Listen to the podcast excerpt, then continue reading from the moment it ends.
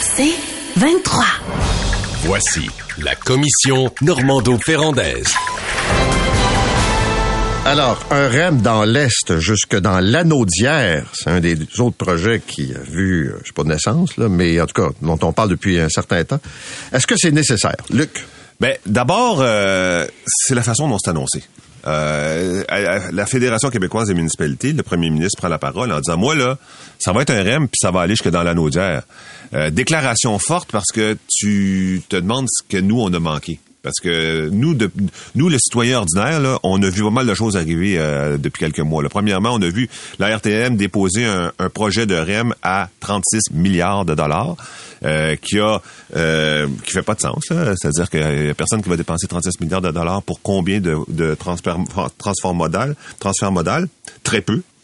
Ensuite, retrait de la caisse de dépôt et de placement. Ensuite, une organisation qui dépose un projet de tramway euh, pas mal cohérent, à 4 milliards de dollars, puis avec deux antennes, euh, une à Terrebonne, une à Laval. Et là, euh, le premier ministre, il arrive comme si rien n'avait été dit, comme s'il n'y avait eu aucune de ces nouvelles-là qui était tombée sur la table, puis moi, finalement, moi, c'est le REM. Puis ça va aller là en allodière. Fait que, et puis c'est plus avancé que vous pensez. Donc, il donne vraiment l'image de quelqu'un qui gère tout seul dans son cabinet, la porte fermée, l'avenir de Montréal, puis l'avenir du transport en commun. Puis ça, ça s'ajoute malheureusement à la décision qui, qui, est sortie cette semaine aussi pour l'usine de Nordvolt. Nordvolt, d'ailleurs, euh, d'abord, le montant, tu dis, eh my God, c'est tellement d'argent. Toutes les analyses disent peut-être, mais me semble que vous prenez des risques avec l'argent. Avez-vous des discussions plus élaborées avec plein de monde pour savoir si c'est la bonne décision? Puis là, le BAP, non. Le BAP n'aura pas le droit de poser de questions.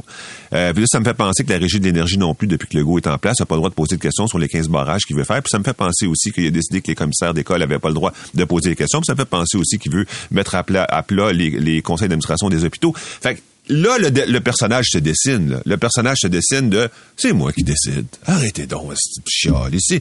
Je vous le dirai quand on va le faire, le REM, puis je vous le dirai ce qui va passer. Arrêtez donc d'en parler.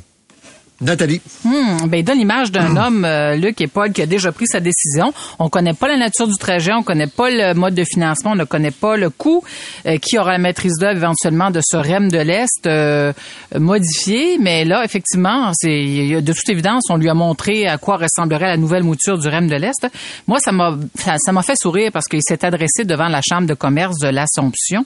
Et il faut savoir que le comté du premier ministre est dans la Nozère. Alors, lorsqu'il déclare, c'est important pour moi qu'il viennent dans l'anodière en parlant du REM de l'Est, il faut, faut savoir lire entre les lignes. C'est important pour ma prochaine élection. C'est important pour l'élection euh, de mon gouvernement. C'est ça qu'il faut comprendre. Parce que le premier ministre ne ferait pas preuve d'autant d'empressement, de détermination si euh, le prolongement suggéré pour le REM de l'Est n'arrivait pas dans l'anodière. C'est ça la politique, tu sais. Euh, tu vas t'es du bon bord, tu vas du bon bord, ben ça se peut que tu aies droit. C'est la vieille politique, on s'entend. Certains, oui, mais je sais, mais fait, c'est ça, mon cher Luc, que tu sois en 2023, en 1960. C'est toujours pareil, c'est toujours la même chose. Parce que moi, c'est ce qui m'étonne dans, t'as as bien fait, Luc, de souligner, là, euh, l'empressement, mais, c'est le, ton, là. on dirait que tout est cané, tout est réglé d'avance, alors qu'il y a tellement d'inconnus. Lorsque le comité consultatif, qui a produit son, euh, tracé, tu disais, Luc, 36 milliards pour 34 kilomètres pour 29 000 passagers. OK? Ça, c'est pratiquement un milliard du kilomètre quand tu veux faire un REM, euh, un REM au Québec. Juste le prolongement euh, vers Laval, on parlait de 2,7 milliards de plus.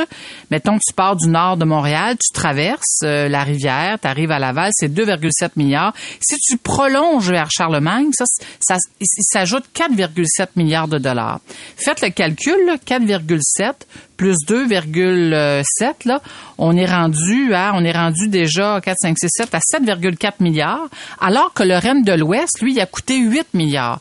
Puis ça c'est une petite petite petite portion, il n'était même pas sur le territoire de l'île de Montréal. Fait que j'ai bien hâte de voir euh, ben, quelle sera la facture finale. Là on nous promet un tracé là euh, un projet de tracé pour fin octobre. Bon, c'est sûr qu'on peut spéculer là bien longtemps euh, d'ici ce temps-là, mais n'empêche là, tu sais quel genre de trajet, quel genre de trajet tracé on va, nous proposer, quel mode de financement, qui va avoir la maîtrise d'œuvre. Moi, j'insiste énormément là-dessus. Si la Caisse de dépôt et de placement du Québec a été mandatée pour faire le REM de l'Ouest, c'est qu'au ministère des Transports puis à la RTM, on n'a pas l'expertise. On n'avait pas l'expertise pour faire ce type de projet. Là, on va se lancer dans un méga chantier, mais qui aura la maîtrise d'œuvre puis combien ça va coûter, combien, combien, combien? Le premier ministre, ce serait intéressant qu'il nous le dise. Ici, de toute évidence, ici, des affaires que nous, on ne sait pas, le matin. Euh, ce qui a entraîné la fin du projet de REM de l'Est dans un premier temps, est-ce qu'on s'en rappelle? C'est bon, d'abord, il y avait la connexion avec le centre-ville qui posait problème, mais aussi et surtout le transfert modal. C'est-à-dire, c'est le nombre de personnes qui, vont décider, ah, il y a un REM, je mon char, j'embarque dans le transport en commun. C'est un peu ça l'objectif. Tu quand tu mets des milliards sur la table, c'est ça que tu veux qu'il se passe.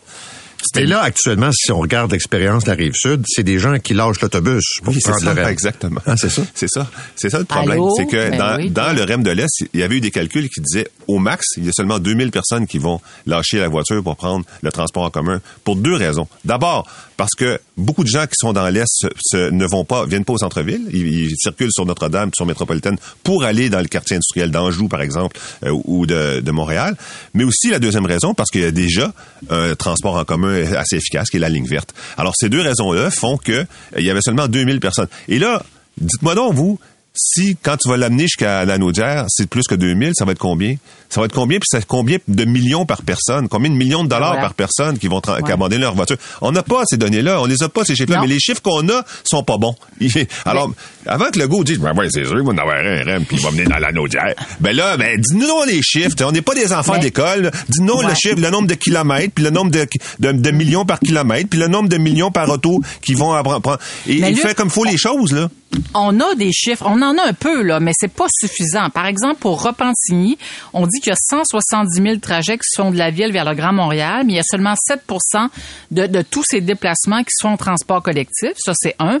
Deuxièmement, je lisais que 82 des travailleurs de la MRC de l'Assomption qui se rendent à tous les jours à Montréal, plus tous ceux et celles qui vivent dans la troisième couronne. Mais la question, c'est est-ce combien de toutes ces personnes vont abandonner leur voiture pour prendre ce futur Ben en passant qui arrivera pas demain matin, là, ça va prendre euh, des années. L'autre chose, quel avenir pour le train de l'Est? Euh, c'est simple, là. Il se combien- passe quoi, là? L'autre affaire, c'est ces gens-là, c'est combien de fois par semaine qu'ils vont prendre le REM? Parce qu'on n'est plus dans la même réalité des Oui. déplacements pendulaires tous les jours. Là. On n'est plus dans cette réalité-là. C'est vrai, c'est vrai, c'est vrai. C'est un très bon point. Alors beaucoup de questions, euh, mais mais c'est ce qui ce qui fâche un peu, c'est la. C'est sûr que les maires de Mascouche, Terrebonne, Repentigny, Charlemagne, eux ils demandent le prolongement du REM de l'Est depuis 2020. Là. Eux ils applaudissent. Là, écoutez, ils ont pas assez de deux mains pour applaudir lorsqu'ils entendent le Premier ministre réaffirmer sa détermination à prolonger le REM vers l'anodière. Mais la décision est prise. Politiquement, on a l'impression qu'on peut pas poser de questions, que c'est c'est emballé dans un beau cadeau, puis on se donne rendez-vous en 2026 pour la prochaine élection. Ça ressemble à ça, l'annonce du premier ministre? Juste vous dire euh, sur les délais au cas que vous seriez inquiet, là, parce que Mm. on a appris ce matin. Dans ta région, euh, Nathalie, Sonny Ouais. Bank à Gaspé, les citoyens devront attendre 12 ans Incroyable. pour les travaux correctifs à une route qui cause à répétition des inondations depuis 40 ans. C'est la Cour supérieure qui a ordonné, ben, pas le ministère, la Cour, qui dit. Réaménager le tronçon, puis ça devrait se faire dans un délai de 6 ans. Et là, on comprend que ça va se faire d'ici 12 ans. Fait que le REM, ça peut prendre un petit bout encore. Moi, je pense Non, que, je pense que s'il colle une consultation publique, ça sera honnête de dire seulement ceux qui seront encore vivants au moment de la construction ont le droit de se prononcer. On revient puis on parle de la DPJ après la pause. La commission Normando-Ferrandaise. Bon, euh, le ministre Carman souhaite que les employés de la DPJ obtiennent des salaires plus élevés que ceux de la fonction publique, ce qu'on appelle une offre euh, évidemment ciblée dans ce cas-là. Est-ce que c'est justifié dans le contexte actuel de cette grande négo dans le secteur public? Nathalie. Ben, premièrement, le premier ministre François Legault annonce des milliards en fonds publics pour créer des jobs à 100 000 pièces avec la filière batterie. Je ne vois pas pourquoi on ne pourrait pas augmenter le salaire du personnel euh, de la DPJ. On a offert 21% euh, d'augmentation policiers aux policières de la Sûreté du Québec. On a rehaussé le salaire des enseignantes et des enseignants, ce qui est très, très bien. Les députés se sont votés une augmentation de salaire de 30 puis après ça, on viendra nous dire qu'on n'a pas d'argent pour nos enfants les plus vulnérables de notre société. Là, ben excusez-moi, moi, là, mais je pense qu'on a, on a un problème avec notre sens des priorités. Moi, je félicite Lionel Carman. Et je constate que le ministre des Services sociaux, responsable de DPJ, a pris beaucoup, beaucoup d'expérience depuis qu'il est ministre. Il a fait la démonstration qu'il est capable de monter au front pour défendre les employés de la DPJ. Euh, et puis, il a dit là, ceci, puis je le cite, là, il dit, euh, il a parlé du salaire euh, euh, des employés de la DPJ et euh, leur travail en fait étant plus compliqué et exigeant que ce qui se fait en CLSC, il faut que votre rémunération le reflète. Il a absolument raison. L'objectif c'est pas de minimiser le travail qui se fait par le personnel en CLSC, mais c'est vrai qu'objectivement parlant, c'est plus exigeant pour un intervenant, une intervenante de la DPJ de faire ce qu'elle a à faire à tous les jours. Et euh, le ministre dit que sa collègue, euh, Madame Lebel, est très sensible à sa demande. Ben, je dis bravo, j'applaudis, mais il y a certainement des solutions qui peuvent être apportées pour envoyer le message à tous les intervenantes et intervenants que ce que vous faites, c'est important. Puis on l'a tellement dit dans le cas des enseignantes et des enseignants, la valorisation de, de leur profession a passé par un rehaussement salarial. Je vois pas pourquoi ce serait différent pour les travailleurs de la DPJ. Tout à fait d'accord avec toi, Nathalie. De, moi, je vais rajouter un exemple à ceux que tu as déjà donné. Je vais rajouter celui des infirmières. C'est le même salaire que les infirmières. hein. Le même salaire à l'entrée, le même salaire à la sortie. Là. Que- Donc, euh, c'est 27 de l'heure euh, à l'entrée, c'est 47 de l'heure à la sortie. Euh, donc, ça donne entre 45 000 puis 95 000 de salaire selon que tu arrives ou que tu sors. Euh, et ça, c'est quand même... euh, Là, tu as, une travailleuse sociale qui a un bac, l'autre, c'est une infirmière qui a un DEC.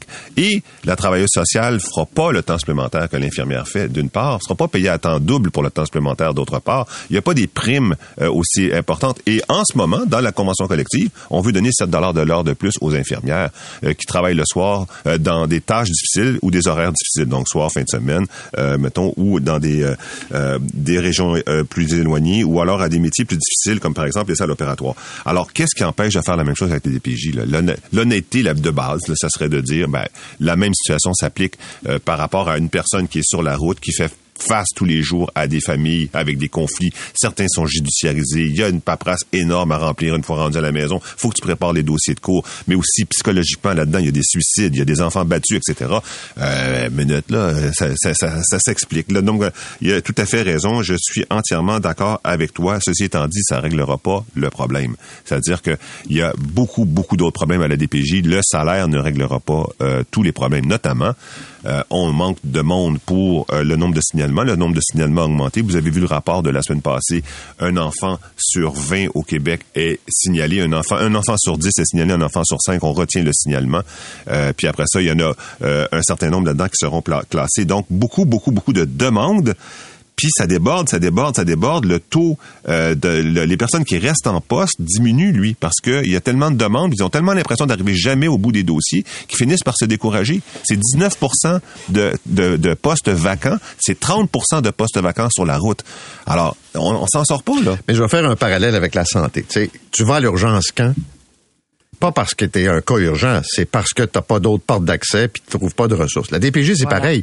La DPJ, là, c'est supposé, c'est ça leur job, là, s'assurer que le développement d'un enfant puis sa sécurité, c'est pas compromis. Mais là, c'est rendu que les gens appellent la DPJ parce qu'un ado, ils sont plus capables. Ils ont pas de ressources. Il n'y a pas de suivi. Fait que là, tu te tournes vers la porte d'urgence qui fonctionne 24 sur 24, 7 jours sur 7, t'appelles la DPJ. Puis là, ils se retrouvent à gérer des cas qui, normalement, devraient pas être gérés par eux.